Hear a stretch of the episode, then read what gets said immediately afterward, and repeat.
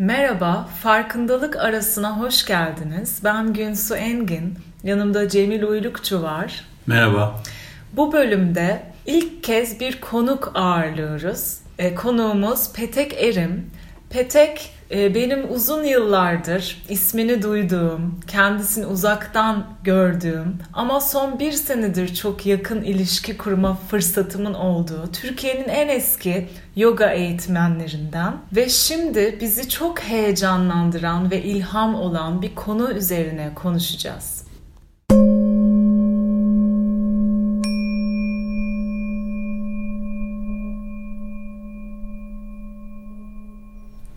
Farkındalık arasına hoş geldin Petek.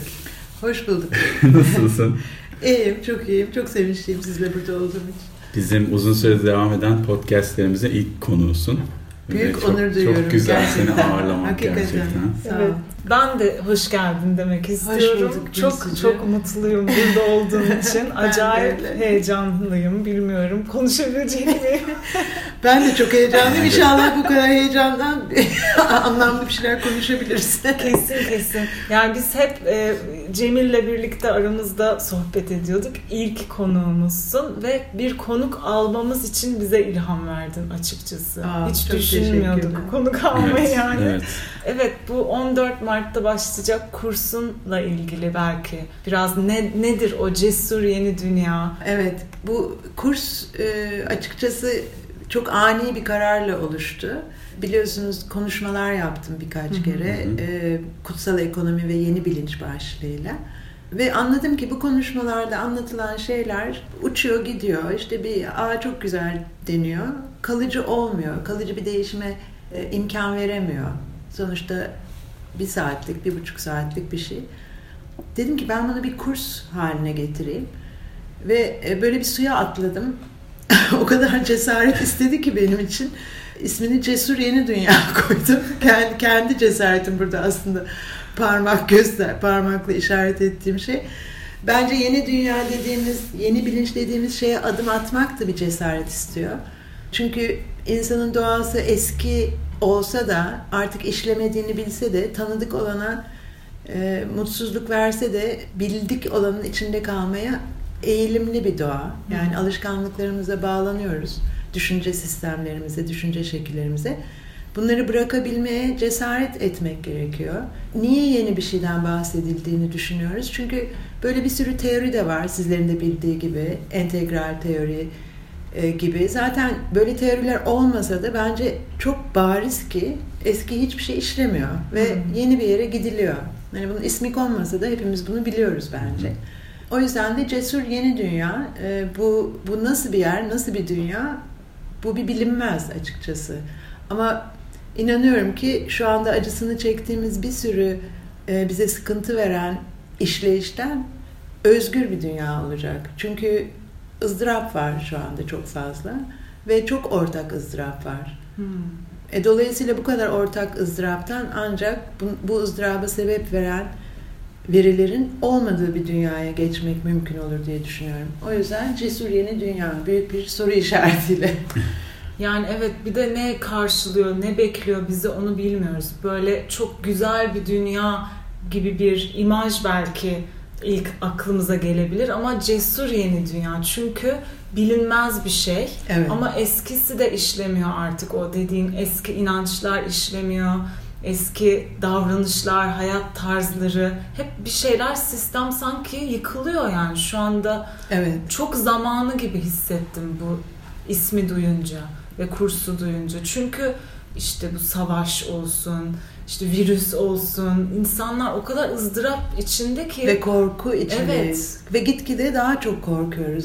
iklim zaten- krizi falan Evet. her şey yani üst üste. Evet yani e, korku ve ayrımcı bir çağdayız. Herkes tekil olarak kendini kurtarma peşinde. Bir e, bütünlük ve topluluk hissinden ve doğayla bağlantı hissinden aşırı derecede uzağız. Uzun. Ve ayrılık çağı güzel bir isim bence bu çağ için. Bu ayrılık tabii ki korkuya sebep veriyor. Yani çünkü insanın kendi güvende hissetmesi, bütünün bir parçası olmasını algılaması ile ilgili. Dolayısıyla ayrılık çağında bizi mutlu edebilecek hiçbir şey yok bütünleşmekten başka. e, çok korku verici bir yer ayrı olmak. Yani en korkunç film senaryoları vardır ya hani seyretmişsinizdir muhakkak. Dünyada bir insan uyanıyor, bütün dünya yok olmuş ve tek başına. Aha, evet. Ne kadar korkunç değil mi? Evet. Benim içimi korkutur o senaryo her zaman. Ve biz zannediyoruz ki dünyadan ayrıyız. Halbuki en korkunç senaryomuz ayrı olmak zaten. Ve değiliz. Tekrar bütünlüğe doğru gidecek mutlaka insanlık. Artık bizim ömürlerimize yeter mi bunu görmeye bilmiyorum ama kendimden daha büyük bir şeye, bir gidişatın, bir evrimin olabilecek bir sonraki adımına hizmet veriyor olma hissi beni mutlu ediyor şu anda. Şimdi dinleyenlerin de daha anlayabilmesi için Hı. o eski işle işlemeyen, işimize yaramayan artık ve ızdırapla sebep olan şey ne? Senin bakış O eski açınla. hikaye dediğin şey. Yani Evet. eski hikaye evet. Hani yumurta mı tavuktan, tavuk mu yumurtadan gibi bunun başlangıç noktası illa bir noktayı alacaksak e, ızdırabın başlangıç noktası belki de medeniyetin kuruluşu gibi bir şey e, Hmm. ilerleme insan oğlunun yerleşik düzene geçtikten sonra ilerleme ihtiyacıyla attığı adımların getirdiği sonuçlar diyebiliriz belki. Yani buna da kısa bir başlık olarak ilerleme diyebiliriz. Hmm, okey. İlerlemenin şu anki karşılığı bizlerin yaşadığı hayatta ve düzende daha fazla tüketecek şey çıkması karşımıza. Hangi açıdan bakarsak bakalım illa hani teknolojik ilerleme değil ama sağlıkla ilgili, eğitimle ilgili, evet teknolojiyle ilgili, hayatımızda hangi e, elementleri kullanıyorsak bunlarla ilgili ilerleme bizim önümüze tüketilecek yeni bir bir şey sunuyor. Mal da olabilir Hı bu hı. veya bir e, işleyiş de olabilir. Yani ilerleme bir sonraki ok e, tüketim Hmm. ve tüketeceğimiz her şeyin bir para karşılığı, bir maliyeti olduğu için hep daha fazla paraya ihtiyaç duymak bir sonraki adım. E daha fazla parayı sağlayabilmek için daha fazla çalışmak, çabalamak. Ve tüketmek Ve tüketmek. Ve Hem ama tüketmek ve- için zaten ve Evet. sonra da tüketmek. Evet. E daha fazlası için daha hızlı, daha hızlı, daha özensiz bu böyle gidiyor. Bu ızdırap zaten. Yani ızdırap içindeyiz. Hiçbir şeye vaktimiz kalmadı. Hiçbir şeye e, yeteri kadar veya istediğimiz kadar, arzu ettiğimiz kadar özen gösteremiyoruz. Hı hı. Buna sevdiğimiz insanlar da dahil olmak üzere, sevdiğimiz konular da dahil olmak üzere. Yani ben mesela sabahları 6'da kalkan bir insanım. 4'te kalkmayı düşünmeye başladım. Çünkü e, istediklerimi ki. okuyacak Evet. zamanım kalmıyor. Evet, istediklerimi dinleyecek zamanım kalmıyor. Kendimle e, oturup belki meditasyon yapmak, yoga yapmak için geniş bir alan. İlla hadi şimdi mete atayım, yoga yapayım oradan da onu. Öyle bir alan içinde yoga yapmak istemiyorum. O açık bir alanın içinde, rahat bir alanın içinde gibi. E, hani ben yine ra- zamanı nispeten rahat olan bir insanım. Hani kendi işimi yaptığım için, senelerce freelance çalıştığım için. Ama bir sürü insanın bu kadar bile vakti yok. Ve bu hız bizim büyük bir acı ve e, kaynağımız. Çok Evet. büyük bir ızdırap. Zaten bence çağımızın e, durumu depresyon. Yani herkes depresyonda Evet. aslında. Evet, aynen. Çünkü ben de dediğin gibi aklıma geldi şimdi hiç kurumsalda çalışmadım ve hep böyle yoga e, hocalığı yaptım. Ama sabah 9'dan akşam 5'e kadar çalışan insanların hiçbir şey zamanların olmadığını düşünüyorum. Çünkü 3 saatini de trafikte geçirdiğinde aynen. eve Evet. gittiğinde böyle ancak kendini yatağa atacak zamanı falan oluyor. Kendine bir tatil zamanı yaratabilmek için senenin büyük kısmında çalışıyorsun ve o tatilde bir hafta 10 gün falan. Yani çok büyük bir dediğin gibi zamansızlık var. Ve zamanımızın çoğu paranın etrafında dönüyor. İşte o zamanı şey. bizden çalan şey paranın işleyiş şekli.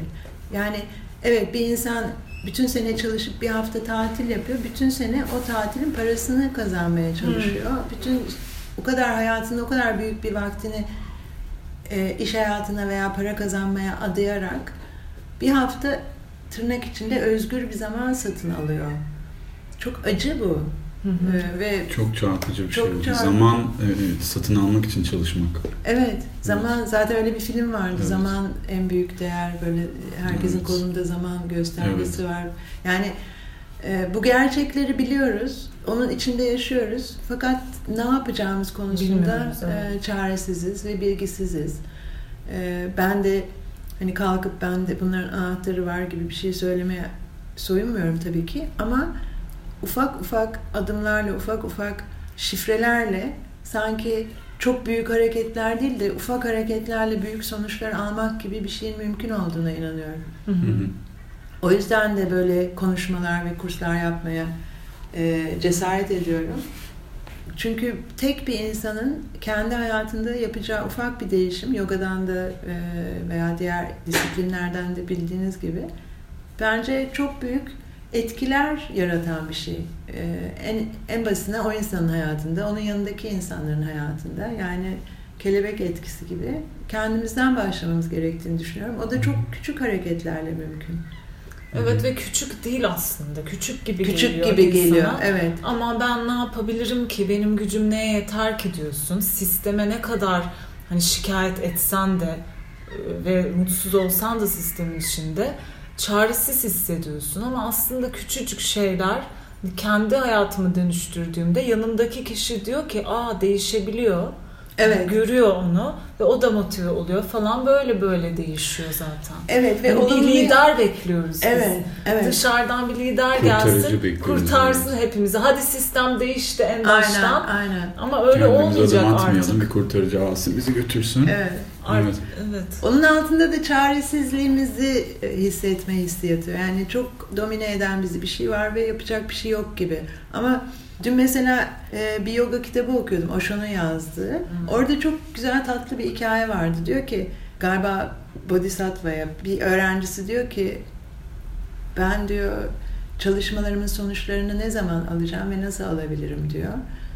O da diyor ki eve yakın bir soru sor diyor. Sonra başka bir öğrenci diyor ki ben diyor geçmişte yaptığım e, hataların bedellerini nasıl ödeyeceğim diyor. Diyor ki eve yakın bir soru sor diyor. Sonra bir öğrenci diyor ki siz diyor eve yakın bir soru sor demekle ne demek istiyorsunuz biz anlamıyoruz diyor. O da diyor ki kendi evinizin içinden bir soru sorun diyor. Bütün soruların cevapları sizi ileride çok uzak yerlerdeki cevaplara götürecek soruları şu andaki evinizden sorun diyor. Hmm. Yani ileriye ve geçmişe yönelik şeyleri böyle hani bir kurtarıcı gelsin bizi kurtarsın çok büyük hareketler hep zihnimiz o büyük şeyi arzu ediyor ya veya bekliyor veya oraya çekilmeye müsait. Şu anda burada evimizin içinde ne oluyor? Yani bana benim çok hoşuma gitti bu hikaye. Bu andan bir soru yaratıp bu anda o sorunun cevabını için veya tatmin olabilmesi için bir hareket yapmak bence ilerisi için kendi hayatlarımızda da bütün işleyişin hayatında da dinamiğinde de çok etkili olabilecek bir şey. Evimizde olmamız. Tabii yogaya da çok bağlanıyor. Evet, burada. şeyi hatırladım şimdi. Sanırım Zeynep Aksoy bir e, konuşmasında anlatmıştı onu. Eckhart Tolle diyormuş ki bu zamanı, şimdiki anı hep ilerideki başka bir ana yatırım olarak görüyoruz ve şu an ne yaparsak yapalım hep sonucunu ileride bekliyoruz. Ama aslında şimdiki anda değiliz bunu düşündüğümüzde. Tabii. Şimdiki anın ızdırabını çözmeye e, hizmet etmiyor. Evet, Şu an yaptığımız öyle. hiçbir şey. Plan yapan. Evet, hep. Geleceğe, Evet. geleceğe yönelik. O da tüketim yani öğretiyi de tüketmekle ilgili bir şey yani yine aynı mindset. Evet, Onu aynen. tüketmeye yönelik. O bir an önce hani hazmederek adım adım Hı. ilerlemek bir öğretide zor geliyor belki insanlara. Zaten yine orada hız, çok hız, büyük hız tuzağındayız. Evet, yani bir an önce bunu da anlayayım. Buradan da geçeyim. next. Evet. Next yani Evet. zihnimde bir değişim oldu mu, algımda bir değişim oldu mu o kadar e, acele içindeyiz ki zihin Hı hı. gitgide daha hızlanıyor. Dolayısıyla hiçbir şeyi öğütmeden öğüttük zannediyoruz sadece okumakla Evet, veya evet. işte üç kere bir şey yapmakla filan. Bence hız büyük bir dikkat edilmesi gereken tehlike Hmm. hayatlarımızda. Tuzak yani, Tuzak gibi Evet. evet. Yani ister istemez hepimizin hayatında ben de kendimi hı. sürekli daha hızlanırken buluyorum ve çok acı çekiyorum bu zihnimi tekrar bedenimi sakinleştirebilmek için. Yürüyüşüm hızlanıyor, Hmm. düşüncem hızlanıyor, Hı hı. cevaplarım hızlanıyor. Her şey sürekli hızlanmaya doğru tetikleniyor hayatımızda. Gün Çünkü- içinde az şey, az görev tamamladığımızda kötü hissediyoruz. Yani daha çok şey yapmam lazım. Evet. Dinlenmek hak değilmiş gibi falan. Evet. Sistemin sanki götürmek istediği yer. Senin geçen gün yazın vardı Evet, Cemil. evet. Çok güzeldi o. Ee, o süreçle ilgili, Evet. sabırla ilgili. Ha. Evet. Çok önemli.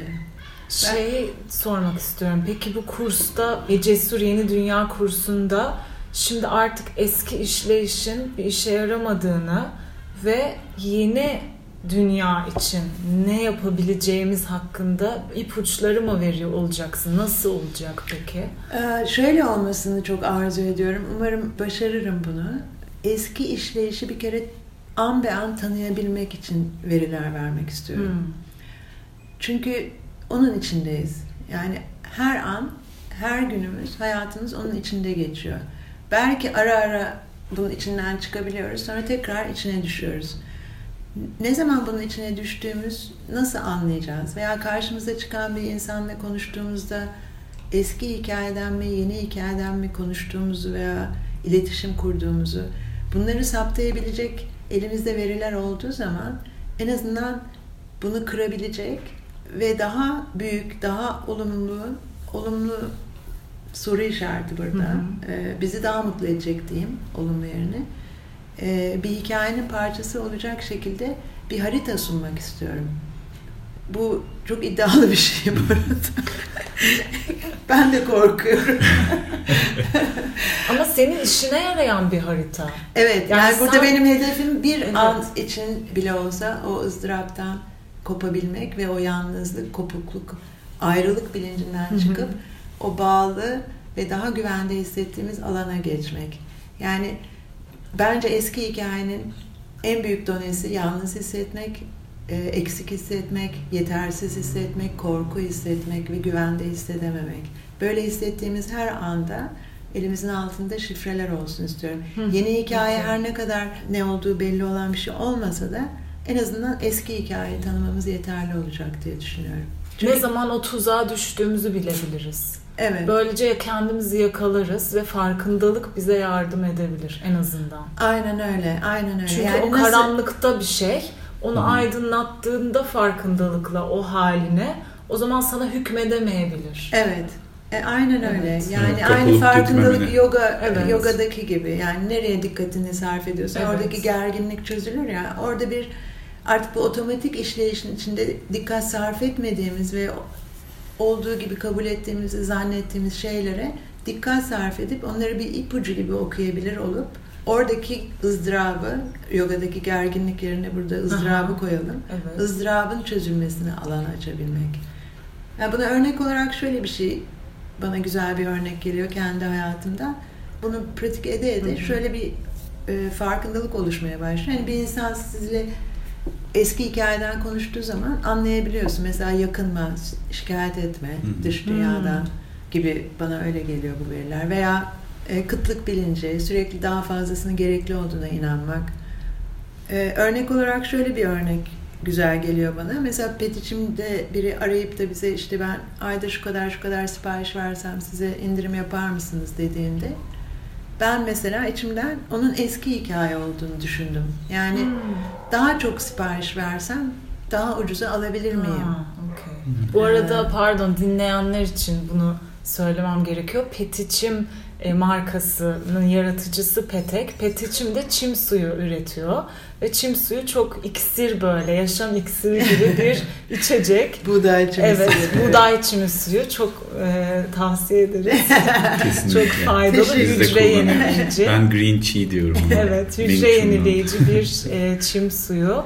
Onun şimdi siparişiyle ilgili sen öyle hissetmişsin. Evet, buğday çimi suyu sipariş vermek isteyen biri. Ee, bu Aha. arada tabii ben tek başıma yaratmadım bu markayı. Erdal Ertuğat Hı hı. e, hem e, hayat arkadaşım hem de buğday çimi suyu üretiminde ortağım. Hı hı. Biri arayıp da daha çok sipariş verip daha az e, ödemek istediğinde ben ona e, aramak diye pardon mesaj attı. Ben de düşünüp dedim ki bu eski hikaye ben buna yeni hikayeden nasıl cevap verebilirim? Ha, E, o benim bir egzersizimdi aslında ve dedim ki e, biz dedim daha fazla sipariş için indirim yapmıyoruz.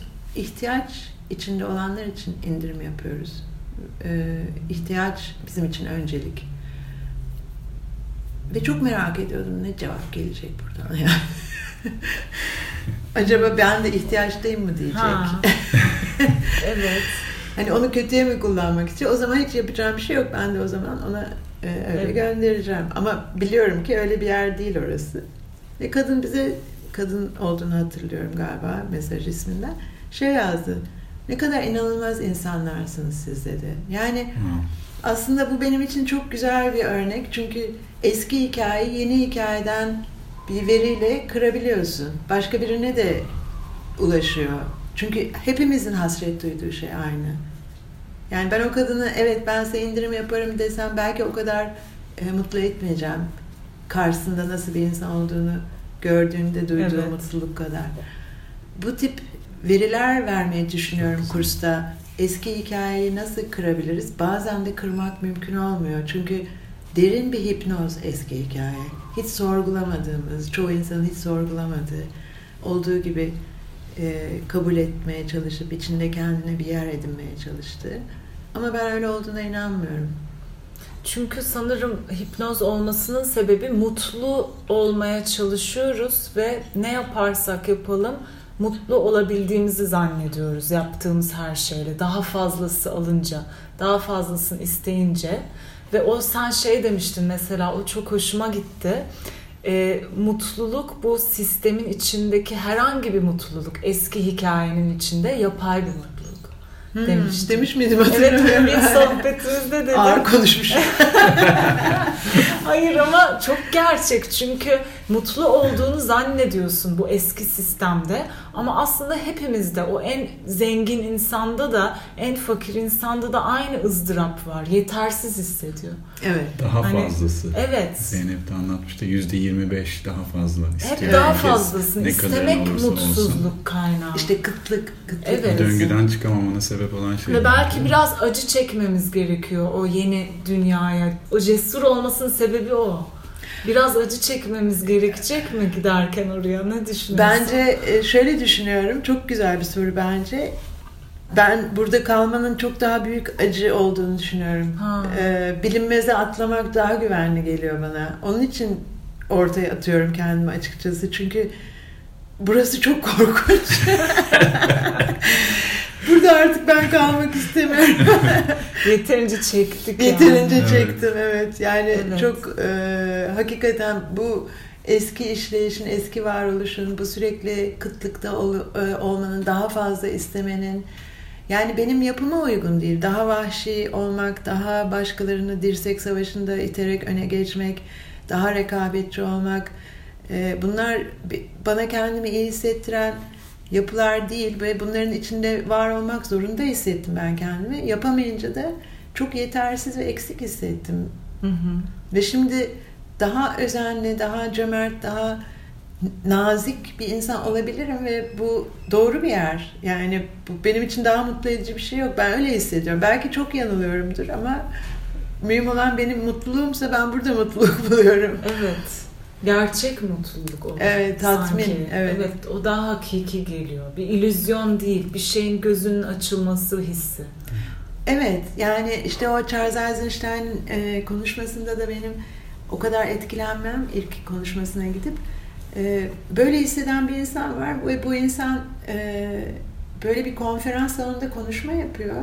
Kurumsal e, hayatın içindeki insanlara konuşma yapıyor. Demek ki herkes e, aynı şeylerden acı çekiyor. Evet. Ben yalnız değilim. O ayrılık hissinin içinde kendimi daha yalnız hissediyordum. Orada böyle ha buna kafa yoran insanlar var. Bu para işi, işi yüzünden gerçekten çok büyük ızdırap çeken insanlar var. Sadece fakir olmak, yoksulluk. Evet ve fakir ol işte onu diyorum. Yani Evet. sadece yoksul Evet. olanlar falan değil. Gayet bu sistemin içinde başarı dediğimiz şeye sahip olan insanlar Evet. da acı çekiyor. Orası benim böyle büyük bir uyanma sağlamıştı. Oh yani hani bir tek ben değilim bu. Çünkü ne kadar paramız olduğuyla ilgili bir şey olduğunu zannediyordum. Hayır. Paranın işleyişiyle ilgili bir şey. Ya da Sadece- bizim onu algılamamızla ilgili. Yani peki paranın işleyişi diyorsun ya bu şu mu demek? sorun para değil. Sorun parayı algılama ve onu kullanma biçimimiz mi? Evet yani çok masum bir şey olduğunu düşünüyorum ben paranın aslında. Hmm. Yani para sonuçta insanların birbirlerine armağanlarını e, veya İfade şekli. servislerini armağan olarak verebilmesinin e, kolaylaştırabilmek için çıkmış bir e, aracı. Hı hı. Ve bu görevine veya bu sembole daha fazla anlam yükleyen insanlar yani Hı hı. hani insanlık suçlu gibi bir şey de değil. Sonuçta bu sistem e, o kitapta da çok güzel anlatıldığı gibi Charles Eisenstein'in Kutsal Ekonomi kitabında nasıl oldu da bu hale geldi? Burada bir suçlu yok zaten. İhtiyaçlar o şekilde işlemeye doğru gidiyor ve bunun sonuçları tahmin edilemiyor ve bu şekilde bir e, sistem oluşuyor. Sonuçta artık bir bir şeyi ifade eden bir değer olmaktan çıktı. Hayatın özü haline geldi para. Yani para olmazsa yaşam gücü de yok. Hani güzel bir örnek yine kitaptan böyle işsiz ve hani fanilasıyla bira içip televizyon seyreden depresyondaki bir erkek figürü. Çünkü parası olmayınca bir erkek depresyona giriyor gibi. Hani yaşam gücü neredeyse artık para. Kimlik yani. Kimliğini değiştiren bir şey oluyor insan. kimliğini, bütün yaşantısını, bütün algısını, ruh, e, hisset, hislerini yani. O adam şimdi o e, depresyondaki o adamı düşün. Birdenbire ona piyango çıksa adam birdenbire mutlu olur. Yani ne Evet. kadar soyut bir şey değil mi? Ben onu ben kend- o adamı düşünmem gerekmiyor kendim. O adam benim. hani ben o adamı oluyorum bazen. Bazen böyle param bitiyor ay sonu. Dünyanın en mutsuz insanısın. Sonra bir anda bankaya para yatıyor ve gibi. sanki o insan Evet. değildim yani 5 dakika Evet, önce. çok acayip. Yani- o kadar Yani doğru işte söylüyorsun. Ama öyle bak ben şimdi Bağlamış gibi Evet. bir durum oluyor ya aslında bahsettiği peteğinde. Hani onun olmadığında da mutsuzluk oysa sağlayan olmadığında da mutsuz olacaksın. Bu tamamen şeyle ilgili. Beyindeki dopamin hormonunu bayağı etkileyen bir şey para sanırım. Yani paran olduğunda mutluluk hormonu salgılıyorsun İşte ama ona verdiğin geçici. anlam. Ama geçici. Geçici aynı Evet. sigara içtiğinde, alkol Evet, içtiğinde yani olan şey gibi. gibi. ya da bir tatlı yediğinde ama hep daha fazlasını istiyorsun. Hı hı. İşte O dopaminle bağlantılı bir şey beyinde. Yani çünkü o dopamin yükseliyor, sonra düşüyor ve yine sen eski sefil haline geri dönüyorsun. ve yani yine daha çok para, daha çok tatlı, daha çok ya da ne bileyim sosyal medyada bir şey paylaşmak bile aynı sistem. Yani aslında o dediğin para bütün bu bağımlılık döngüsünün içine yerleşmiş bir şey. Yoksa sadece para değil. Her şey burada dönüyor. Ama para işte bizim böyle hani güvenlik e, teminatımız gibi bir şeye de dönüşmüş Evet. durumda ya. İşte o ay sonu senin paranın bitip de Hmm. kendini kötü hissetmen bir noktada belki e, güvensiz hissetmek yani. e, Kalp savaşa giriyor sistem. Sinir sistemi. Evet yani benim şu anda elimde gerekli bu dünyada hayatta kalmak için ihtiyaçlarımı gidermek için yeterli param yok ve güvende değilim. Evet. Hop para geliyor, hop güvendeyim ve birden rahatlıyorsun. Senin duygusal dünyanı materyal bir şeyle örtmeye çalışmak veya gidermeye veya tatmin etmeye çalışmak nasıl bir yere varabilir ki? Hiçbir sonu yok bunun. Hiçbir yere varamaz. O var, varıyor illüzyonu da bir illüzyon. Hiçbir yere varmıyor da zaten. O Evet. yüzden çöküyor. E Peki nerede bizim gerçek mutluluğumuz veya tatminimiz? Yani ilk insanlarda para yoktu. Evet. Oraya bakmak gerekiyor. Zaten o yüzden Eisenstein konseptinin adı şu noktada A New and Ancient Story. Yani es- yeni kadim hikaye. Hı hı. Ha, onun, evet o Eisenstein'la nasıl tanıştın ve onu ondan kaynak alıyor şimdi bu yeni hikaye ve bu kurs Benim için mi? ondan kaynak Ha, alıyor. Tabii ki için. dünyada bununla Evet. ilgilenen başka da bir sürü insan var. Fakat Eisenstein'ın e, konuları işleyişi, anlatışı beni böyle kalbimden vuruyor. Çünkü inanılmaz bir e, duygusal yere bağlıyor bütün para işleyişi veya her bahsettiği konuya. Ve gerçekten hepimizin bence bir tek benim hani dinleyip de etkilenmem değil, tüm insanların gerçekten en derinde hasret duyduğu şeylerin ihtiyacından konuşuyor. Ve o kadar yargısız bir nokta ki konuştuğu yer. Hepimiz ne kadar masum olduğumuzu da anlıyoruz ben onu dinleyince. Yani birilerini suçlamak çok kolay ya. Evet. Hani tamam yargılamamız lazım, şudur budur onları öğreniyoruz ama yine de içimizde işleyen bir yargı mekanizması var. Ama o kadar derinden, hepimizin aynı şeylerden acı çektiğini fark ettiği anda ki onun konuştuğu yer de orası, birdenbire böyle o bütünlük hissine zaten oradan adım, adım atıyorsun. O yüzden de benim için özellikle Eisenstein'ın konuşmaları veya yazılarını okumak çok etkileyici. Hep o yargısız ve şefkatli bir şefkatli yerden. insanlığa şefkatli bir yerden e, konuşuyor. Ben şahsen açıkçası tanışmadım Eisenstein'la. Sadece gidip bir teşekkür ettim e, gözümde yaşlarla ilk konuşmasından sonra. 2010 senesinde işte bir konuşmasına gittim tesadüfen bir arkadaşım. İlk tanışmam böyle oldu. Evet ilk e, işte o yoga dersi veriyordum e, şeyde kanyonda. Hı. Oradan bir arkadaşımın tavsiyesiyle Amerika'da yaşayan bir arkadaşım böyle biri geliyor Petek git muhakkak dedi. Ben de gidip çok aşırı etkilendim konuşmadan. Hiç böyle bir şey beklemiyordum. Hiç beklemiyordum. Yani o kadar da iyi oldu ki o sürpriz efekti. Hakikaten böyle beynim sarsıldı. Çünkü duygusal dünyamı ben hiçbir zaman para işleyişini sorgulamak bilmem ne aklıma bile gelmemiş. O kadar onun içinde kurban olarak olmayı da kabul etmiş bir yerdeyim ki bir noktada. O çektiğim acının bile farkında değilim. Acı olduğunu bile ismini koyamıyorum. Ve o ağlamamın sebebi o acıyla bağlantı kurmuş olmam oldu. Yani yüz yüze geldim. Ne kadar büyük bir acı çekiyorum. Ben de güven sistemimi, güven duygumu paraya bağlamışım. Hı hı. Her ne kadar parayı sevmediğimi iddia etsem de korkuyorum aslında paradan. Ve orayı bulamadığım için o güven hissini orada büyük bir güvensizlik ve acı içindeyim aslında. Ve bir adam da kalkıp biz diyor insan olarak diyor duygusal dünyamızı materyal bir şeyle tatmin edemeyiz. Bizim güven hissimiz burada değil. Bizim güven duymamızı, kendimizi iyi ve güvende hissetmemizi sağlayan şey insanlarla kurduğumuz bağlar diyor.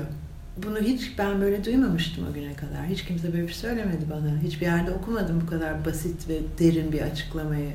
Ve ne zaman Eisenstein'la ilgili bir şey okusam, bir şey seyretsem aynı derinlik, aynı basitlik ve aynı e, netlik çıkıyor karşıma. O yüzden hep onu referans vererek konuşuyorum. Hani zannediyor ki insanlar ben onun bütün her şeyini yalayıp yuttum filan. Hayır hiç alakası yok. Yani kitaplarının çoğunu okumadım. Ee, podcastlerinin çoğunu dinlemedim. Bir podcastini 10 kere dinleme ihtiyacı hissediyorum. O kadar derin geliyor ki oradaki bilgiler. Ve aslında hani onun anlattığı veya sunduğu bilgiler ve kaynaklarla kendi yapmaya çalıştığım şeyi karşılaştırmaya kalkarsam yani kesinlikle böyle konuşmalar veya kurslar yapamam. Çünkü de, derya deniz bir şeyden bahsediyor. Ama sonuçta yine ondan aldığım güçle ben de bir insan olarak ihtiyaçlarımın farkına vararak herkesin de aynı şeylerden ızdırap çektiğini veya sıkıntı çektiğini düşünerek ya ben diyorum ben de atabildiğim adımları atayım. Oradan güç alarak atıyorum. Yoksa hani onun öğretilerini aktarmak gibi bir misyon şu anda benim için söz konusu değil. Sadece ilham diyebilirim o yüzden. Zaten sadece okuyarak, izleyerek değil dediğin gibi sen dedin ya petiçim hayatına girdikten sonra hı hı. sen daha kendi yaşayış biçiminden, tecrübeden bunu bu algında dönüşümü yaşadın. Pratik edebilme şansın oldu. Evet o da şöyle oldu. Yani petiçimin oluşması benim mesela buğdayçının suyunu içip çok e, büyük faydalarını görmemle böyle bir fikir oluştu. Hmm. Yoga ders vermeyi de bırakmıştım. Çünkü başka bir arayışlar peşindeydim. Yogadan sıkıldığımdan filan değil sadece daha maddi olanla yüzleşme ihtiyacı duymuş olduğumda ve bilmiyordum ne yapacağımı. Ve bu petiçim fikri çıktı. Yani buğday içimi üretim fikri. Ufak ufak Erdal'la başladık. Nereye gitmesini istediğimizden bile emin olmadan. Sonra ben zannediyorum ki şöyle bir şey oldu. Hani bu yeni hikaye veya yeni bilinç, bunu böyle bilinçli olarak atılmış adımlar gibi görmemek lazım. Çünkü öyle değildi petiçim kurulurken. Fakat toprak ve e, bitkiyle uğraştığımız için tohumlar zaman içinde o, o enerjinin içinde, o bağlantının içinde petiçim büyüdükçe işte bir odaya giriyorsun. Bütün her yer yemyeşil. Sizler de gördünüz. Hı hı. O enerjinin içinde ola ola aslında Eisenstein bahsettiği şeylerin içimde uyandığını hissetmeye başladım. Ve öyle de onun anlattıklarıyla da bir bağlantılar ve bilgi altyapım olduğu için onların hepsinin tık tık bağlantılarını çözmeye başladım. Yani onun bahsettiği şey eğer bizler doğada yaşıyor olsaydık bunları konuşma ihtiyacı değil onun içinde yaşıyor olacaktık zaten.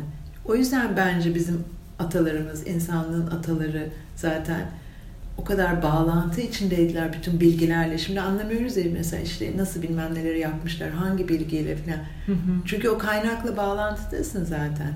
İşte biz de bir şehrin içinde ufak bir serada bağ, o bağlantıyı hissetmeye başladıkça gerçek mutluluk, gerçek bağ, gerçek güven hissi o kadar cömert ki doğa. O kadar inanılmaz ki ve biz aslında öyle bir dünyada yaşıyoruz ve kıtlık bilincinde yaşıyoruz. Evet. Yani onun ufak bir simülasyonu benim için Petiç'im ve o hisleri benim içimde böyle hücremde uyanmaya başladı. Yani sadece o da değil bence başka şeyler de var tabii de yani o, o özellikle şu anda Petiç'imi ben artık çok bilinçli olarak yeni hikayenin bir parçası olan bir ticari deneme gibi görüyorum. Yani nasıl yapabiliriz biz yeni hikayenin donelerinde kalarak e, para işleyişinin içinde kalıp parayı doğru yere yerleştirecek şekilde çalışmak. Ve bu çok daha e, yenilikçi bir bakış açısı. Çünkü parayı kötüleyip gidip doğaya yaşayıp ekip biçip parayı Aynen. hayatından çıkarmak da vardı birkaç yıldır. O da bir zaten. eski hikaye. Evet, o çok da gerçekçi eski. olmuyor. Zannediyoruz ki hani o yeni bir şey yani o artık sistemin dışına çıktım ve ben o kıtlığı beslemiyorum. Aynen. Algısı gibi yaklaşılabiliyor. Güneye yerleşeyim, ekeyim, biçeyim. Çok önemli bu söylediğin Gözü. Evet. Bütün kafamız buraya gidiyor. Çünkü kafamız eski hikayede. Evet. Çünkü o kadar acı veriyor ki sistem çıkayım diyorsun. Ya nasıl çıkacaksın? Sen gideceksin. Uzaklaştığını düşünüyorsun ama Yani çok tam naif bir göbeğindesin. düşünce bu. Yani kaçıyorsun ama böyle daha da içine. Sen şey demiştin ya sistemden çıkmak için dünyadan atlaman lazım. evet. Evet, inanılmaz komik. evet böyle kendini herhangi bir doğa e, doğal doğanın içine atan herkes sistemden çıktım zannediyor. Ne alakası var? Yani sen yine aynı sistemi ve aynı bir... Hani göbeğindesin. mümkün değil öyle bir şey de. Hakikaten dünyanın kenarından böyle cıp atlayacaksın. Bence Evet. bunun içinde kalıp dönüşmek. Çok, Evet. Çok Ve yine parayı kullanacağım. Ben hiç onu hayatımdan çıkarmayacağım ama farklı bir kullanma biçimini keşfedeceğim. Evet, benim duygusal dünyamda doğru yere oturmasını sağlayacağım. Evet. Çünkü para para kendi kendine son derece masum bir şey. Yani böyle para bütün kötülüklerin anasıdır, Değil. şeytandır, Evet. para kirlidir filan. Bunlar hepimizde olan bir takım kodlar. Böyle bir Evet. şey yok. Yani para çok gerekli bir şey. Çok da iyi bir şey bulunmuş. E biz bunu doğru yere yerleştirebiliriz yani hayatlarımızda. Gerçekten armağanlarımızın değiş tokuşuna hizmet etsin para. Sadece bir araç olmaya devam etsin. Amaç olmasın. Tabii. Artık. Araç evet yani Onun ama neyin aracı? araç yani olarak. alışverişin amacı değil. Armağanlarınızın değiş tokuşunun amacı. Burası çok önemli bence. Armağan yani senin armağanın ne, benim armağanım ne? Onun değiş tokuşunun aracı olsun. Burası çok keşfedilmesi bir yer bence. Bir de bu e, kutsal ekonomi diyor muyuz buna şimdi bunu tanımlamak için? Onda bir de armağanla ilgili bir Aslında armağan var. ekonomisi Ha, de armağan. onun adı. Ha, bir diğer adı da ekonomisi. armağan ekonomisi. Evet. Onunla ilgili biraz anlatabilir misin? Yani armağanın bir aracı olarak ne demek? Yani armağan nedir? Yani ya da hediye hani yani neyimizi hediye edebiliriz diye düşündüğün zaman hani bende çok olan bir şey olabilir bu değil mi? Hı hı. Hani ben hani bende bu çok fazla bu da senin olsun. Hani taştı bu benden. Hani bu senin sevgin olabilir. Fındık fıstık olabilir, para olabilir, zaman olabilir en güzeli. Ve Zaman dikkat olabilir. Dikkat O olabilir. çok hoşuma Evet. gidiyor.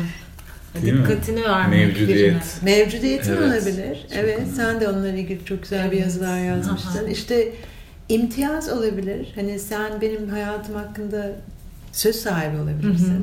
Benim hayatıma yorumlar yapabilirsin. Hani sana bir özellik veriyorum hayatımda, Hı hı. özel bir yer veriyorum. Veya e, çok güzel bir çiçek buketi yaptım. Bu olabilir. Fikir olabilir. Çok güzel fikirler veriyor olabilirsin. Herhangi bir bizde doğduğumuz için, bu dünyaya geldiğimiz için farkında olduğumuz veya olmadığımız bir hediyemiz. Bir sürü hediyemiz var hepimizin. Ama sürekli dış dünyaya yoğunlaşmaktan dikkatimiz bir şeyler kazanıp elde etmeye çalışmaktan kendi zenginliklerimizden kopuyoruz. Hediyemiz aslında bizim güvencemiz. Çünkü sen hediyen vasıtasıyla karşındakiyle bağ kurabiliyorsun. Ve kurduğumuz bağlar bizim güvencemiz. E sen hediye vermezsen nasıl bağ kuracaksın? Evet.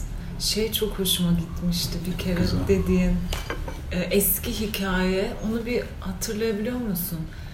Eski hikayede sen ez- azaldıkça ben çoğalırım. Evet. O neydi? Çok güzel anlatıyor bu. E, Sen armağan. çoğalırsan ben azalırım.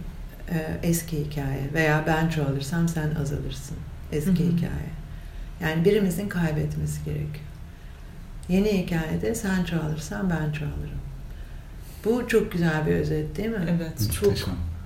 çok güzel. Yani ama işte İşte orası hediye, bolluk. Hı hı. Yani Bolluk bilinci dediğin şey. bolluk bilinci bu işte. Yani sen çoğalırsan ben ço- Ben bir şey kaybetmiyorum sana bir şey vererek. Çünkü bende ondan çok var zaten. O hepimizin kendimize ait özgün hediyelerimiz. Ben mesela yıllar önce Cape Town'da bir Kundalini Yoga kursuna gitmiştim. Devamlı bir sürü oyunlar oynattılar bize o kursta. Hı hı. Pratik dışındaki zamanlarda ve bir tane oyun hiç unutmuyorum. Hep aklıma gelir. İlk defa orada karşıma çıkmıştı. Herkes çok iyi yaptığı bir şey anlatacak. Ay böyle dona kalmıştım. Ne acaba diye. Bu yani aslında bu bilinç oradaki. Onların yani Evet. herkes böyle Evet. k- 40 kişi anlatıyor. Ben çok güzel yemek yaparım diye ben bana geliyor sıra Allah'ım diyorum ben. hani böyle ne diyeceğim ya o kadar bilmiyorum hediyelerimi. Ee, Çok güzel dinlerim mesela. Senin çok güzel dinlerim. Ben Çok güzel, güzel dinlerim. Çok hakikaten. güzel ama. Evet, Ne evet. güzel yani. Evet. O kişi için orada Evet. olup bunu mindful dinlemek, orada mevcut olmak. Muhteşem. Çok hiç güzel yapmıyoruz. bir. Bence en büyük Evet. şu an açlığımız o dinlenmek, duyulmak. Onu hiç kimse yapmıyor artık birbirine. Yani çok büyük bir korku var dediğin gibi. Ben verirsem benden eksilirse nasıl dolduracağım onu? O, o çok Bir büyük de şu var korku. Göz, evet hem o hem azal, azalma korkusu artı tam böyle bağ kurmak bağ kurmak diye üstünde duruyorum ya aslında bağ kurma korkusu da var. Bağ kurmak da istemiyoruz. Yani kuracağımız her bağ bize korku ve Evet. sorumluluk yükleyecek diye korkuyoruz. İncineceğiz. İncineceğiz. Ya. Vakit daha fazla vakit ayırmam gerekebilir bu insana. Evet. Ee, bir şeye ihtiyacı olacak yarın öbür gün belki orada olmam gerekebilir. Hmm. Yani bağ Bir kurmaktan şey isteyecek benden. bir şey isteyecek. Yani ne kadar az bağım olursa o kadar ke- kendimde kalırım gibi hissediyoruz veya o kadar az sorumluluk sahibi oluruz falan. Yani öyle ters bir inanç sistemi işliyor ki orada o eski hikayede. Bağ kurmamaya çalışıyoruz. Halbuki mesela eski kültürlerde veya bazı kültürlerde hani sana bir şey ikram edildiği zaman almamak ayıptır. Hı hı. Kabalıktır değil mi? Hı hı. Aslında niye kabalık? Çünkü sen orada bağ kurmayı reddediyorsun aslında. Yani bir ilişkiye girmeyi reddediyorsun. Ve bence hakikaten de kabalık bu. evet. Çok hoşmuş ama böyle olması. Bundan sonra hiçbir şey reddet. Her şeyi Her şeyi reddediyormuşum meğerse. Hayır yani mesela biri gelir senin evine işte bir sürü yemek yapmışsındır. Der ki ben tokum. Hiç hoşuna gitmez değil Evet, mi? evet. Çünkü orada bir bağ kurulacak ve onu reddediyor. Evet. Çünkü sen ona bir hediye vereceksin ve o hediyeyi almıyor. Yani sadece vermek değil, almak da çok önemli. Almaya da e, almayı da reddediyoruz. Aslında almamanın kendisi bile hediyeyi reddetmek, e, kıtlıkta olmak, almamak. Evet ama buradan şey de anlaşılabilir. O, onu belki netleştirebiliriz.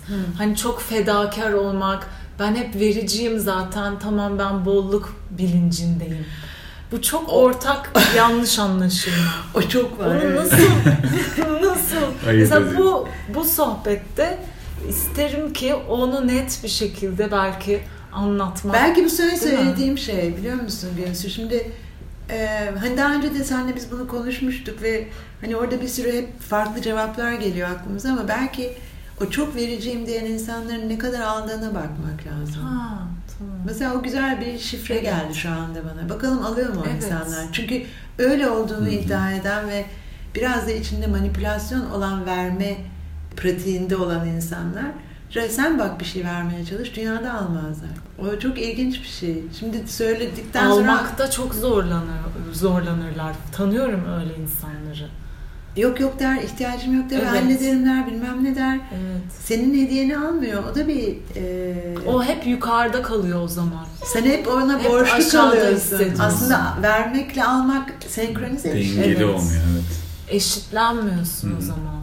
Ve hani şöyle bir karşılıksız verme hikayesi var ya hani Evet. dinlerde çok idealize edilir veya işte iyilik at, yap denize at filan denir. Bence o, o da çok doğru bir şey değil çünkü bir karşılığı olsun bunun. Ben vereyim, seninle bir bağ kurayım. İlla sen bana bunun karşılığını şu şu şu olarak vereceğim değil. Ama bu bizim aramızda bir akış olsun, bir bağ olsun. Buraya bir güven duymak belki güzel bir şey. O yüzden de karşılığını para olarak ödediğimiz veya e, barterlarda mal olarak ödediğimiz servisler veya eşyalar veya neyse o alışveriş içindeki şey o miktarlar bizi mutlu ediyor veya oh işte şimdi parasını ödedim Hmm. bağım bitti. Evet. O bağ o kadar korktuğumuz bir şey haline gelmiş ki. Halbuki şöyle bir öneri çok güzel bence. Kur kurabildiğin kadar bağ. Orası senin güven alanın. Ve ben bunu gerçekten uygulamaya çalışıyorum hayatımda ve inanılmaz zenginleşiyor hayatım. Evet ben seni öyle görüyorum zaten. Yani çok kolay da kurabiliyorsun bağ. Mesela ben hiç o kadar kolay kuramıyorum. Çünkü o korkuyu dediğin gibi kurarsam bağ borçlu hissedeceğim hep. Bağda kalma korku yaratıyor. Çünkü güvende hissetmiyorum başta. Belki onu öyle öğrenmedim. Biraz da belki aile yapısıyla da buna yakın veya uzak hissedebiliyoruz sanırım. Tabii yani Değil mi? sonuçta karakterlerimiz var, Evet. ailelerimizin yapıları var, bütün bunların bizdeki verileri var. Evet, inançlarımız. Onların hepsi eski hikaye zaten. Yani evet İçinde. ama hepsi insan olmanın özüne baktığında bütün o hikayeler önemsiz kalıyor. Çünkü ihtiyaçlarımız, hasret duyduğun şey bağ. Evet. Sen düşünsene tek başına olduğunu. Ne yapacaksın? O zaman bir insan çıksa karşına onunla bağ kurmak için her şeyi yaparsın. Evet. Ama bir sürü insan var ve bir sürü olasılık varken diyorsun ki ben hiç kimseyle bağ kurmayayım. Zaten hızlı ve benim bütün vaktimi ve enerjimi isteyen bir işleyişin içindeyim. Bunu, anca buna yetiyor benim enerjim. Yani Evet, enerjimiz kısıtlı. enerjimizde O ekonomi... ayrılık çağı demenin sebebi de bu galiba. Evet. Doğadan, insanlardan, yalnızlaşma. Evet ben mesela şey diye düşünmüyorum. Hani sen diyorsun ya çok rahat bağ kuruyorsun Hı. diye. Yani ben öyle herkesle çok deli gibi bağ kuran bir insan değilim. Senle bizim çok hı. tuttu veya ikinizle de ama hani kolay biz bağ kurduk seninle ama ben bağ kurmaktan şöyle korkmuyorum. Bana onun bir bedeli olmayacak. Hı hı. Yani neyse o bedel. Eğer benim vaktim yoksa vaktim yok derim. O da o bağın içinde normal bir şey. Yani bağ demek samimiyet mi demek artık? Bir iletişim mi demek? İlişki. İlişki. O ilişkinin içinde ben dürüst ve açık ve samimi olduğum zaman hepimiz insanız sonuçta. Kimse bana alınmayacak ki benim vaktim yoksa veya zaman ayıramıyorsam. Yani o güveni içinde olduğu zaman bağ kurmaktan korkacak bir şey de yok Doğru. samimiyete veya dürüstlüğe de geliyor bunun ucu biliyor Hı hı. musun? Hani biri benden bir şey isterse hayır demeyeyim eyvah ayıp olur falan Evet. böyle şeylerden de çıktığın zaman o varlık boyutundan ilişki kurduğun zaman insanlarla gerek yok onlara özellikle çok daha onları mutlu edecek şekilde davranmaya veya senden bir şey bekliyorlarsa eyvah yok ama ben ona yaratayım falan öyle bir stresin altına girmeye. Belki oradaki yanlış Doğru. düşünceler onu sağlıyor da sen korkuyorsun veya istemiyorsun. Kesin kesin olabilir. Hayır diyememek falan. Hayır diyememek. Değil mi? Mesela Erdal'da vardır o. Hayır Aha. diyemez ve o yüzden uzak durmaya çalışır. Evet. O Ee, yüzden o zaten. çok ya- rastlanan bir şey. Özellikle çok şefkatli ve cömert yapılı insanlarda hani canları da yanmış olduğu için, istismar da görmüş oldukları için bir sürü zaman hayatlarında uzak durmayı tercih ediyorlar. Halbuki biri telefon ettiği zaman böyle kalbi açılıyor mutluluktan. Ama diyorum ki niye kimseyi aramıyorsun falan. Aslında bu yatıyor altında. Çünkü oradaki o e, sarmal onu korkutuyor. Ama belki orada gerçekten dürüstlüğe mi gidiyor bilmiyorum. Dürüstlük sanki böyle truthfulness. Evet. Doğru bir yer geldi yani. Şeyle nasıl ilgili görüyorsun bunu mesela komşulukla ilgili? Çünkü böyle şeyiz işte yabaniyiz ya artık. İşte yine zaman Çok bana yabaniyiz. kalsın falan aynı hikaye. Evet. Zaman ve e, o insanın herhangi bir söyleyeceği, yapacağı, senden isteme potansiyeli olan bir şeyle senin uğraşmak zorunda kalman filan. Evet. Ne kadar korkunç bir şey değil mi? Şimdi aynı Gözü senin gibi düşünüyordum. Hayatımın herhalde dörtte üç buçuğunun fazlası bir zamanda. yani komşuluk niye abicim niye bu ilk kadar çok insan bu komşuluk e, artık öldü ne yazık oldu der filan. Ay ne umurumda mı komşular filan. Evet. Tamamen bu kafada yaşadım.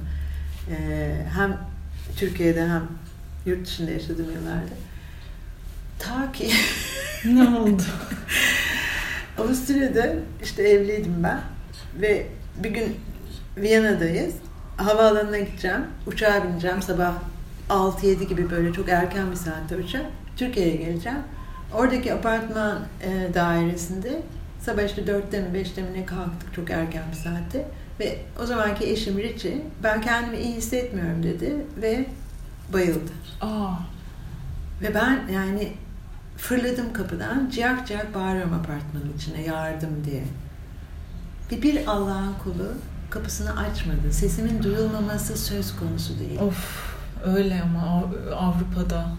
Ve bu örnek ne zaman komşuluk desem Allah'tan Richie kendi kendine 10 dakika sonra kendine geldi. Yani hani hastaneye kalkması gerekse çok acil bir müdahale edilmesi gerekse şu olsa bu olsa filan kesinlikle hiç yapabileceğim bir şey yok. Ambulansın numarası yok. Kimi çağıracağım bilmiyorum filan. Böyle korku bir de o saat böyle saat 4 mü 5 mi sabahın körü bir saat böyle kapkaranlık her yerde. Yani çok korkunç bir anı bu benim için. Ö- öl- öldü, ölüyor falan zannettim. Çünkü meğer şekeri çok düşmüş. Öyle kalktı sonra kendine gelip falan. Sonra biz Ortaköy'de yaşarken şu anki hayatımızda hani apartmanda illa karşı komşum falan gibi komşular değil de mahalle komşuları hani Petiçim de orada sonuçta ufak bir mahalle oluşumunun içinde işte bir marangoz dostumuz var, bir bakkal var, orada komşu oturan kadınlar var. Ee, işte bir tanesi Erdal bir gün raflar üstüne devrilmiş, oğlum iyi misin diye koşmuş. Hep onu soruyor. Sen diyor çok çalışıyorsun, dikkat et kendine diyor filan. Hani böyle bir o komşuluk hani herkes birbirinin ne yaptığını görüyor, bakıyor, ediyor. Hani o biz- bize böyle meraklık e, negatif bir şey gibi gelir. Hı hı. Halbuki insanların birbirlerinden haberi olması, ne yapıyor, ne ediyor. İşte şimdi Erdal ameliyat oldu. Bütün her dakika herkes soruyor mahallede. Otoparkçısından yandaki o teyzeye kadar. İşte selam söyle, iyi mi eşin, şudur budur. Hani bu hislerin ne kadar güzel hisler olduğu e, o kadar benim şu anda hayatımda ki ve ben böyle o kadar onu kucaklıyorum ki bu bilgiler ışığında.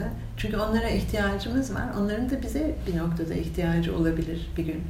Ve bu bilinçle yaşamak bence bizim topraklarımızda, Türkiye gibi kültürlerde her ne kadar başka şeyleri düşünüyor olsak da komşuluk güzel diye bilmem ne bence çok büyük bir değer. Kaybolmasına rağmen hala çok güçlü. Çok çok değerli bence.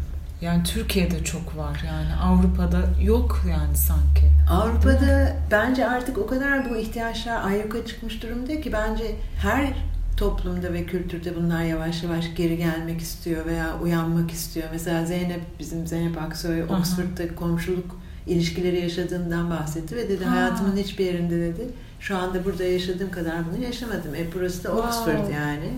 Öyle değil yani sonuçta ihtiyaçlar genel gidişat işte hep aynı ihtiyaçları doğurmaya başladı ve ona göre değişim var. Ee, çok olumlu şeyler de bunlar bence. Hani hep karanlık resimlere bakıyoruz ya bir de bunlar var. Evet. Ya bir de şeyi düşünüyorum. Çok büyük acılar olunca, felaketler olunca çok bağlar e, güçleniyor insanlar Aa, tabii, arasında. tabii. Bir deprem oluyor. Herkes sanki 100 senedir tanıdığım insan böyle sokakta gördüğüm İşte insan. o gerçek bir anda- doğamız çıkıyor Evet. bir anda. Yani o acı durumlarında çok ortaya Birleştirici çıkıyor. oluyor öyle anlamda. Çok birleştirici Çok oluyor. Tehdit Ve altında. şimdi de o Özde olan dediği gibi işte Evet. peteğin o olduğu için doğalı geliyor. Sinir ve sistemi şimdi de belki evet. ona Aynen ihtiyaç öyle. duyuyor. Aynen. Evet. Şimdi de günümüzde çok bu acılar, ızdıraplar arttığı için insanlar dediğin gibi daha çok ihtiyaç duymaya başlıyor o bağ kurmaya. Yalnız değilim. Çünkü o anlamda en... eğitimi Petek'in işte formülize etmek evet. ve o şifreleri vermek için çok iyi oldu. Evet yani sonuçta onun çıkış noktası gerçekten ihtiyaç duyduğumuz şeyler. Yani eksikliğini hissettiğimiz şeyler. Bunlar çok uzaklarda değil, çok an beyan hayatımızın hmm. içinde. Ee, bu noktalara biraz dikkati sarf etmeyi hatırlamak için hmm. 7 haftaya yaydım ki hani e, aa evet komşuluk diyoruz, fıt unutuyoruz ama belki bir egzersiz yaptırıp bunu uygulatıp hı E, buraya dikkati yöneltmeye alıştırıp zihni bir daha karşına çıktığında bunu hor görmeyip veya eski hikayenin içinde düşünmeyip bunun bir değer olduğunu hatırlayarak davranmayı sağlamak. Bunlar ufak ufak bizim hayatımızı dönüştürecek şeyler diye düşünüyorum. Evet, şey demiştin bir de o çok hoşuma gitti. Ben dedim ki sana ızdırap olması gerekiyor sanırım hayatta. Çok büyük bir mevcut sistemden ızdırap yaşaman gerekiyor ki sorgulayıp uyanabilesin. Ama sen de dedin ki ızdırap zaten var. Ben onu şöyle ayırıyorum. ızdıraba bakmak isteyen ve bakmak istemeyen. Aynen. Üzerine çalışmak isteyen ve çalışmak Yüzleşmek istemeyen isteyen. arasında evet, evet. ayrılabiliyor. Yani ızdırap hep var zaten. Evet yani ne pahasına olursa olsun ben yeni bir şey istemiyorum ve eskisinin içinde kalacağım. Çünkü bunun bence söylenmemiş çünkü devamı. Çünkü ben aslında o ızdırabı hissedemeyecek kadar onun içindeyim. evet. Donmuşum. Donmuşum veya. veya uyuştu artık benim farkındalığım yani o acı şeyim. Hani yaran nasıl e, keserler, ameliyat olursun, hissetmezsin orayı, uyuşur o uyuşma hali ben onu bir memnuniyet olarak algılayamam. Veya bir aslan Ceylan'ı artık yakaladı ölecek ve teslim oluyor Ceylan dona geçiyor hı hı. ve bu teslimiyet var belki artık kaçış yok diyoruz insan evet, olarak donarak, sistemde evet. ve donmuş haldeyiz belki. Evet, evet, evet. Yani ona razı oluyoruz yani şu an sistemin içinde ne olursa var olmak var uğruna. Ama öyle olması gerekmiyor. Olmayabilir. Olmayabilir yani. Evet bu ben bunu ufacık bir şekilde tecrübe edebiliyorsam herkes edebilir. Bu bu kadar an be an bir şey e, benim için. Yani zaten bu kadar anlık ve e, şimdiki ana ait bir şey olmasa bütün bu bilgiler kesinlikle bunlarla ilgilenmem. Yani ileriye bir yatırımdan bahsedecek bir şey olsa hiçbir şekilde ilgimi çekmez. Beni bu an içinde e, özgürleştiren bilgiler, enterese ediyor. Geçen gün sen de öyle bir şey yazmış. Hani bilgi beni enterese etmiyor. Evet, evet. Çünkü teorik bilgiler bir işimize yaramıyor, bizi dönüştürmüyor. Yani okuyorsun, aa süper diyorsun, hop tekrar eski hikayenin içindesin. Şu anda benim ızdırabımı, benim acımı, benim sıkıntımı, benim kafeste olma hissimi ne rahatlatabiliyor. Evet. Çünkü aslında değiliz. Yani bu kadar basit ama o değilizi nasıl fark edeceğiz? Evet yani bu e, sanırım bolluk bilinci dediğimiz şey doğada olan karakter. Doğanın karakterini anlamak Hah, ve çok değil güzel mi? söyledin. evet. Doğanın karakterinden bahsediyoruz aslında. Hep yapısı. Anladık. Doğanın yapısı bu. O bilinçte doğa zaten. Ama ben doğanın içinde bollukla bana e, beni e, muhafaza eden bir doğanın içinde kıtlık halinde yaşıyorum çatışıyorum aslında bu yüzden doğada doğayla. Yani işte kıtlı o yüzden kıtlık, ait hissetmiyorum doğaya. Ko- evet, kopunca zaten Kopun, kıtlıktasın. Evet. Yani doğa o kadar varoluş veya hayat diyelim. Hani doğa deyince çünkü sanki böyle ağaçlar, böcekler Hı-hı. gibi bir şey evet. indirgeniyor. Halbuki bütün varoluş evet. çok cömert. Nereden bunu sağlamasını yapabilirsin ne kadar cömert olduğunu? Ee, işte yine Eisenstein'in bu noktalarda verdiği harika örneklerden hmm, örnek değil de anlatabilmek için bir e, hatırlatma. Yani doğduğun zaman hepimiz doğduk. Bir annemiz vardı ve bizi çok sevdi veya babamız işte büyükler bir takım hani böyle şey ülkesine doğmuş bir e, canlısın devler ülkesine. Hı Hiçbir koruna kendi koruyabileceğin bir gücün yok. Sana bakıyorlar, seni seviyorlar, seni besliyorlar, sana seni kucaklıyorlar ne kadar büyük bir minnet var değil mi içinde o insanlara karşı? Sen tam son derece çaresiz bir haldesin. Onlara hiçbir şey ver, vermiyorsun. Hiçbir şey vermiyorsun. Bunu hak edecek hiçbir şey yapmamışsın. Daha henüz. Yapacak halde de değilsin zaten. İstesen de yapamazsın. evet. İnsanoğlu doğanın içinde de böyle. Bolluk içinde bir gezegen üzerinde yaşıyoruz. Güneş ışığı diye bir şey var. Sadece güneş ışığından bile yaşamam neredeyse mümkün olduğu iddia ediliyor. Topraktan, havadan bütün besinleri alabiliyoruz.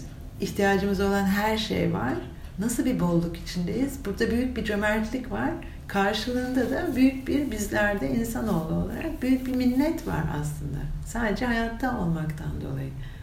Büyük bir zenginliğin içindeyiz. Yani düşünsene bütün bu medeniyet kurulmadan önce bu doğanın içinde yaşayan kültürlerdeki insanların o büyük minnetleri ve bağlantıları bütün işleyen sistemle ne kadar taşkın bir his olsa gerek. Ve biz bunu bir tehdit olarak algılama noktasından hükmetme ve korku ya doğru giderek e, kontrol altına alma sistemleri kurarak hem kopuyoruz hem daha çok korkuyoruz hem de, hem de kıtlık evet. bilincine geçmeye başlıyoruz. Hani eksik bir şeyler var da biz onun daha fazlası lazım filan gibi. Ama Ya aslında o- özümüzde o bilgideyiz ve o bağlantıdayız. Çünkü tamam bir sürü şey oldu, milyonlarca yılda bir sürü şey değişti. Acayip bir sistem kuruldu belki. Hani şu anda yabancılaşıyoruz buna ama sonuçta özümüzde değişmedik. Özümüzde biz hala o minnet hisleri içindeyiz.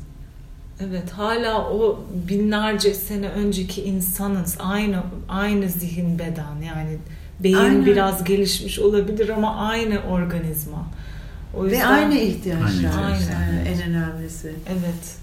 Ve şey de hani doğa ana algısından değişiyor. Değil mi? Evet o da çok güzel bir şey yani e, hani ilk insanlarla belki de hani minnet ve bağlantı olarak e, gezegenle veya yer küreyle ilişkimiz belki onlar gerçekten bu alma verme dengesi içinde çok e, kendilerini parçası olarak hissettikleri için zaten onun içinde bir akıştaydılar. Biz şimdi alıyoruz alıyoruz verme kısmı diye bir şey aklımıza bile gelmiyor. Çünkü onun canlı olduğunu bile unutmaya meyilliyiz. Sanki bizim için var doğa. Bizi- İnsana bize- hizmet Her şey bize hizmet ediyor mantığıyla evet. bize hizmet etmeli. Yani Hı hı. ettiğin e, etmeli. Sürekli bize kaynak oluşturmalı veya biz o kaynağı istediğimiz gibi tüketiriz. Bu bizim. E, bu bizim olduğu kadar hayvanların da, bitkilerin de sen de buradaki organizmalardan birisin. Yani ne özelliğin vardı sen onu bu kadar tüketebiliyorsun. Yani bir hayvan dışkısını yaptığı zaman toprağa öyle çok güzel bir resim vardı. Hep aklıma geliyor. O bir şey mi veriyor toprağa? Toprak ona bir servis mi sunuyor? Biri bir şey alıyor, biri bir şey veriyor. Ama bunların hepsi karşılıklı mı yoksa tek taraflı mı? Öyle bir döngü var ki o toprak aynı zamanda ona bir servis verdiği gibi aynı zamanda besin alıyor. Hı hı. Onun dışkısını dönüştürerek dönüştüreceği şekilde. Yani her şey senkronize olarak giderken kopuk bir hale gelip ondan sonra devamlı bir tüketim e orada o eşitlik ilişkisi kopuyor artık. Tamam sen bana ver ver ver. İşte toprak ana diyoruz. Ana yani verecek o. Sonsuza Ah. kadar verecek. Ha. Ama orada işte Ben o- de hep alacağım. Çocuğum çünkü ben. ben de hep alacağım. Çok son derece almaya muhtacım. Yani benim verme gücüm de yok. Yani o kadar e, ihtiyaç halindeyim ki sürekli. Yani o nasıl bir yanlış bir bilinçtir bu yani. Bilinç bile değil. O içimizde öyle kodlanmış halde bulduk kendimizi aslında bu sistemde. Yani bu düzende. Ama oradaki önerme, o Lover Earth önermesi çok çok değerli. Çok benim içime dokunan bir şey. Yani sevgili olsa bu gezegen bize nasıl davranırdık acaba? Onun canının yandığını düşünsek acaba bu kadar vicdansız olabilir miydik? Hayvanlar bize hizmet etmek için veya bizi doyurmak için bulunmuyorlar ki bu dünyada. Onların bir hayatları var. Evet çok aç kalırsan belki tüketebilirsin ihtiyacı olan kadarını ama bu hayvan, sanayi filan bunlar çok anormal, acayip şeyler. Aklım filan almıyor. Yani nasıl insanoğlu bu kadar kopuk oldu da bu kadar vicdansız olabildi?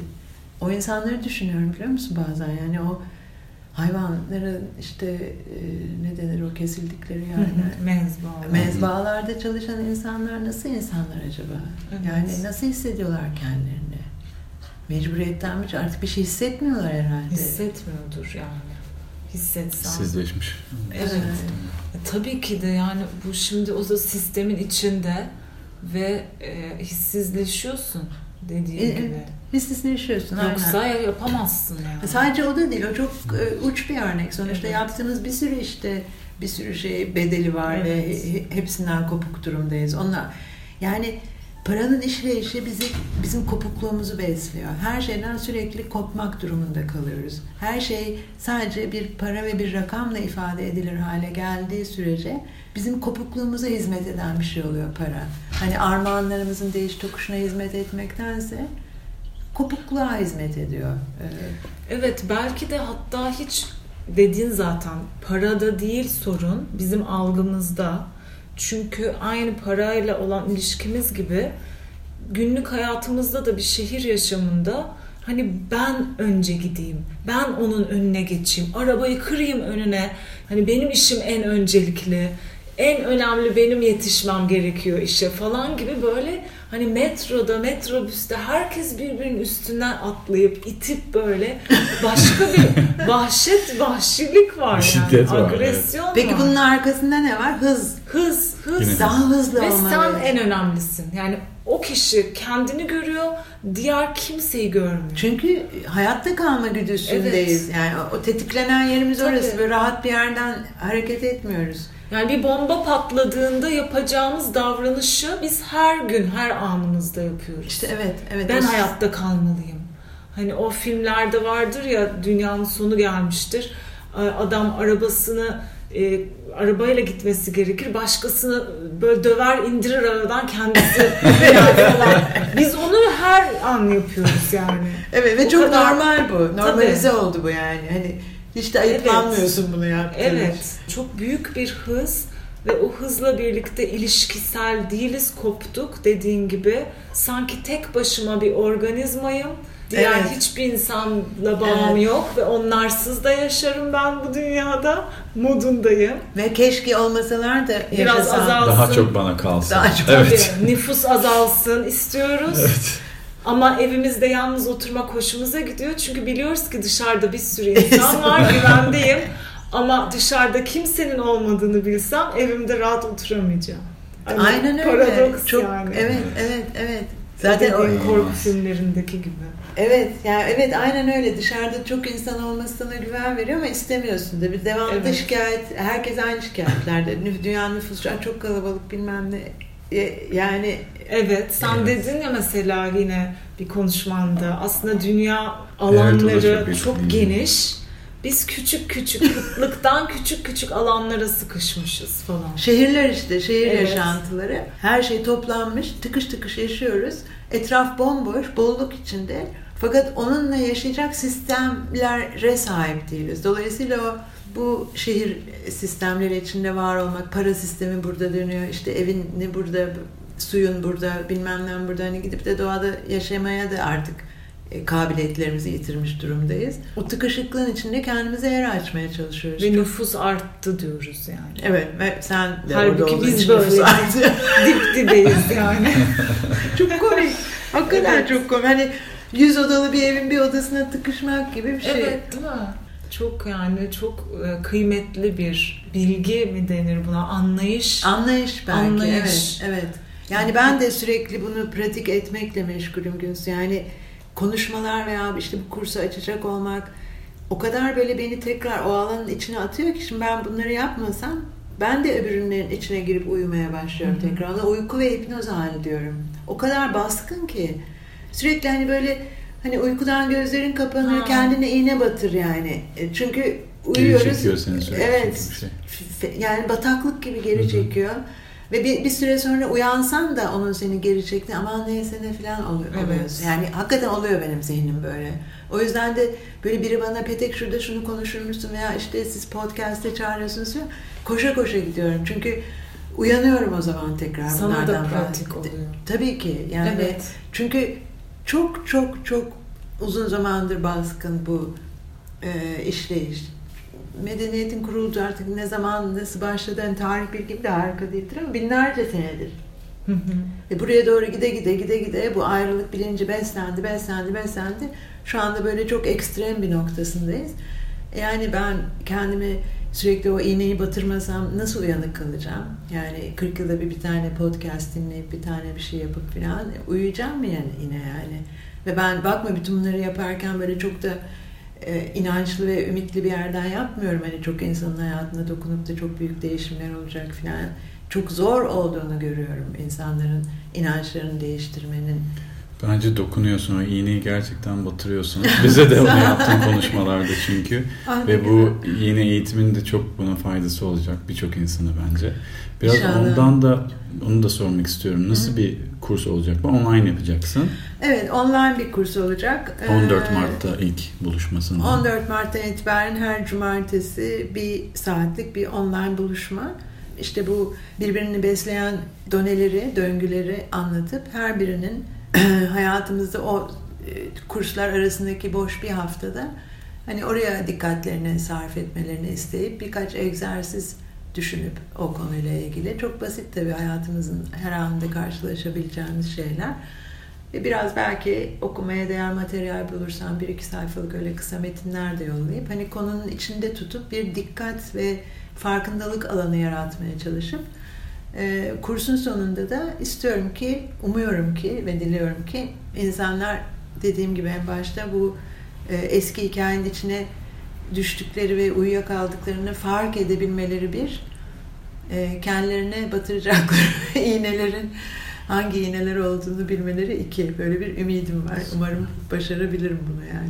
Kesinlikle tavsiye ediyorum. Ben bizi dinleyenlere bu kursu e, Petek Erim'le Cesur Yeni Dünya kursun Çok ismi. teşekkürler. Online kursu. Instagram üzerinden Pete'ye ulaşabilirler. Petek Evet. Erim. Evet, Petek Erim hesabından. Zaten orada bunların duyurularını yapıyorum. Ve hani evden olması bence çok rahat bir şey. Tabii interaktif de olmasını istiyorum. Böyle sorular sorulduğu zaman. hı. Çünkü böyle bir konuda te- tek başına konuşmak çok farklı. Bir de böyle sizle konuşulduğu gibi hani soru cevap Evet. hani o çok daha benim için yol gösterici oluyor. Ha şuna doğru yönlenmek lazım. Çünkü çok geniş bir konu. Yani Hı hı. Hani ben de çok alışık değilim böyle saatlerce konuşmaya tek bir şey üzerinde. Ee, şu anda o döneleri toplamaya ve bir şema haline getirme çalışması yapıyorum zaten. Çok heyecanlıyım kurs için. Ay süper. Yani eğer ki yine insanlar burada dinleyenler e, hayatınızda bir şeyin sizi dürttüğünü ve artık bir ızdıraptan dolayı uyanmak ve o ızdıraptan çıkma isteğini hissediyorsanız tavsiye ediyorum bu kursu. Çünkü sanırım önce kendi algımızı dönüştürmemiz yapabileceğimiz en e, güçlü şey.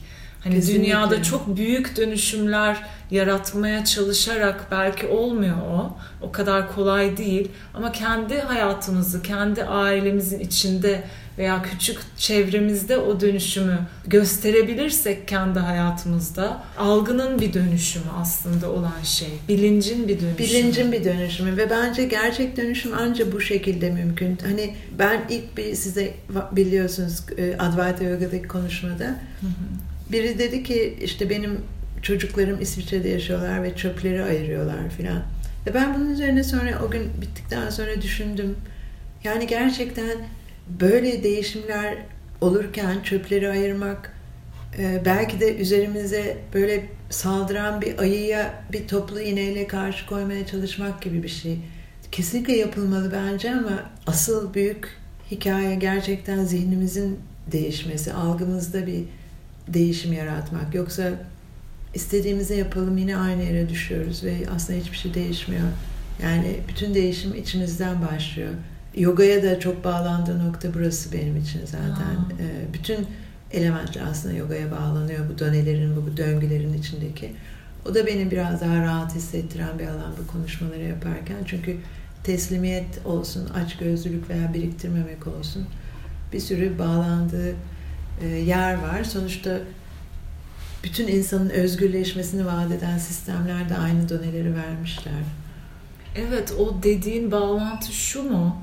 Ne yaptığın önemli değil aslında. Ne niyetle ve nasıl bir algıyla yaptığın önemli. Nasıl O bir çöp- tavırla, evet, yani O çöpleri ayırırken sisteme öfkeli ve daha agresif bir yerden yapıyorsan onu kendini dışarıda görerek o zaman yine bir şey Veya bir yapmayanları şey kızarak. Evet. Şu istediğimiz şey sistemi kötüleyip biz daha doğruyu görüyoruz gibi bir algıya geçmek değil. Evet. Hep birlikte dönüşelim. Evet, evet. Yani birlikte bir şey, aynı gemideyiz. Aynı gemideyiz ve zaten değişim kaçınılmaz hepimiz için. Yani ben daha iyisini yapıyorum, sen Hmm. daha kötüsünü falan böyle bir şey değil. Yani gemi batarsa hepimiz batacağız. Hani iyi yapan da batacak, kötü yapan da batacak. o yüzden birbirimize bağ kurmamız, destek olmamız ve e, yardımcı olmamız gerekiyor. Eğer bir şey benim işime yaradıysa sizin de işinize yarasın. Al hediye diye düşünüyorum. Çünkü ben işime yaradı bunlar benim. Veya yoga yaradı. Veya çim suyu yaradı. O yüzden pet içinde hani armağan ekonomisini bir şeyi gibi e, yaşayan örneği gibi. Sonuçta benim işime yaradı. Benim armağanım olsun bu. Ve herkes böyle davranabilse veya ya- e, yapsa bolluğa böyle geçiyoruz. Evet. Yani nasıl geçeceğiz başka türlü zaten? Hani gidip kendi domatesimizi yetiştirmek çok olmuyor. Benim gördüğüm örneklerde de olmuyor. Bir sürü öyle insan tanıyorum. Yani mutsuz değiller, mutlular falan falan ama bir izolasyon içinde oldukları için mutlu oldukları inancında ve algısındalar. Ben dahil entegrasyon içinde mutlu olmak istiyorum. Ben de. İzolasyon Evet. içinde değil. Evet çünkü izolasyon sen yine ızdırap kaynağı oluyormuş. Depresif bir ruh haline sokuyor seni izole yani depresyonda da kendini izole ediyorsun Tabii, çünkü. tabii. Hani yalnızım ben. Hiç kimse benim derdimden anlamaz. Hisleri çok baskın oluyormuş kendini izole Tabii. ettiğinde. Aslında şifalandıran algı şuymuş. Bunu da mış mış diyorum çünkü e, şefkat çalışmalarında öğrendiğim kadarıyla şifalanmamıza yarayacak şey şu. Yalnız değiliz. Evet. Yalnız değiliz bu acıyı çekerken, bu ızdırabı İşte çekerken. ben de diyorum ya onu dinlerken e, Evet. Eisenstein'e ah yalnız Ha. değilim. Yani bu kadar acı çekiyorum ve bu kopuklukta yalnız değilim. Ee, Evet. Zaten de hani bu armağan hikayesi e, hani birbirimize sunduğumuz armağanlar bir de topluluğumuz yani topluluk seni korursa güvende hissediyorsun. E topluluk seni niye korusun? Çünkü senin bir armağanın var ve o sana özgü. Bir tek sende var o armağan. O, senin özelliğin senin armağanın zaten. Ve o armağanı sunmazsak topluluk bizi korumuyor zaten. Veya topluluğumuzun bizi koruması için gereken şey armağanımızı sunmak. Böyle düşündüğü zaman çok farklı bir yere geçiyor zihin, algı. Yani benim armağanım ne yani? Bir bakıyorsun bir sürü armağanım var. Senin armağan olduğunu farkında olmadığın şeyler çoğumuzun en büyük armağanı. Evet. Çok teşekkürler Petek. Çok Petek, Ben çok çok, teşekkür teşekkür, ederim. İkinize de çok çok teşekkürler davet ettiğiniz için. Tüm dinleyenlere de çok sevgiler yolluyorum. Dinlediğiniz için teşekkür ediyorum. Evet Katıldığınız sağ için olun. çok teşekkürler Petek. Teşekkür ederiz bizi dinlediğiniz için. Bizi Instagram üzerinden Farkındalık Arası ismiyle takip edebilirsiniz. Yorumlarınızı bekliyoruz, mesajlarınızı bekliyoruz. SoundCloud, Spotify üzerinden de podcastlerimizi dinleyebilirsiniz. Görüşmek üzere. Görüşürüz.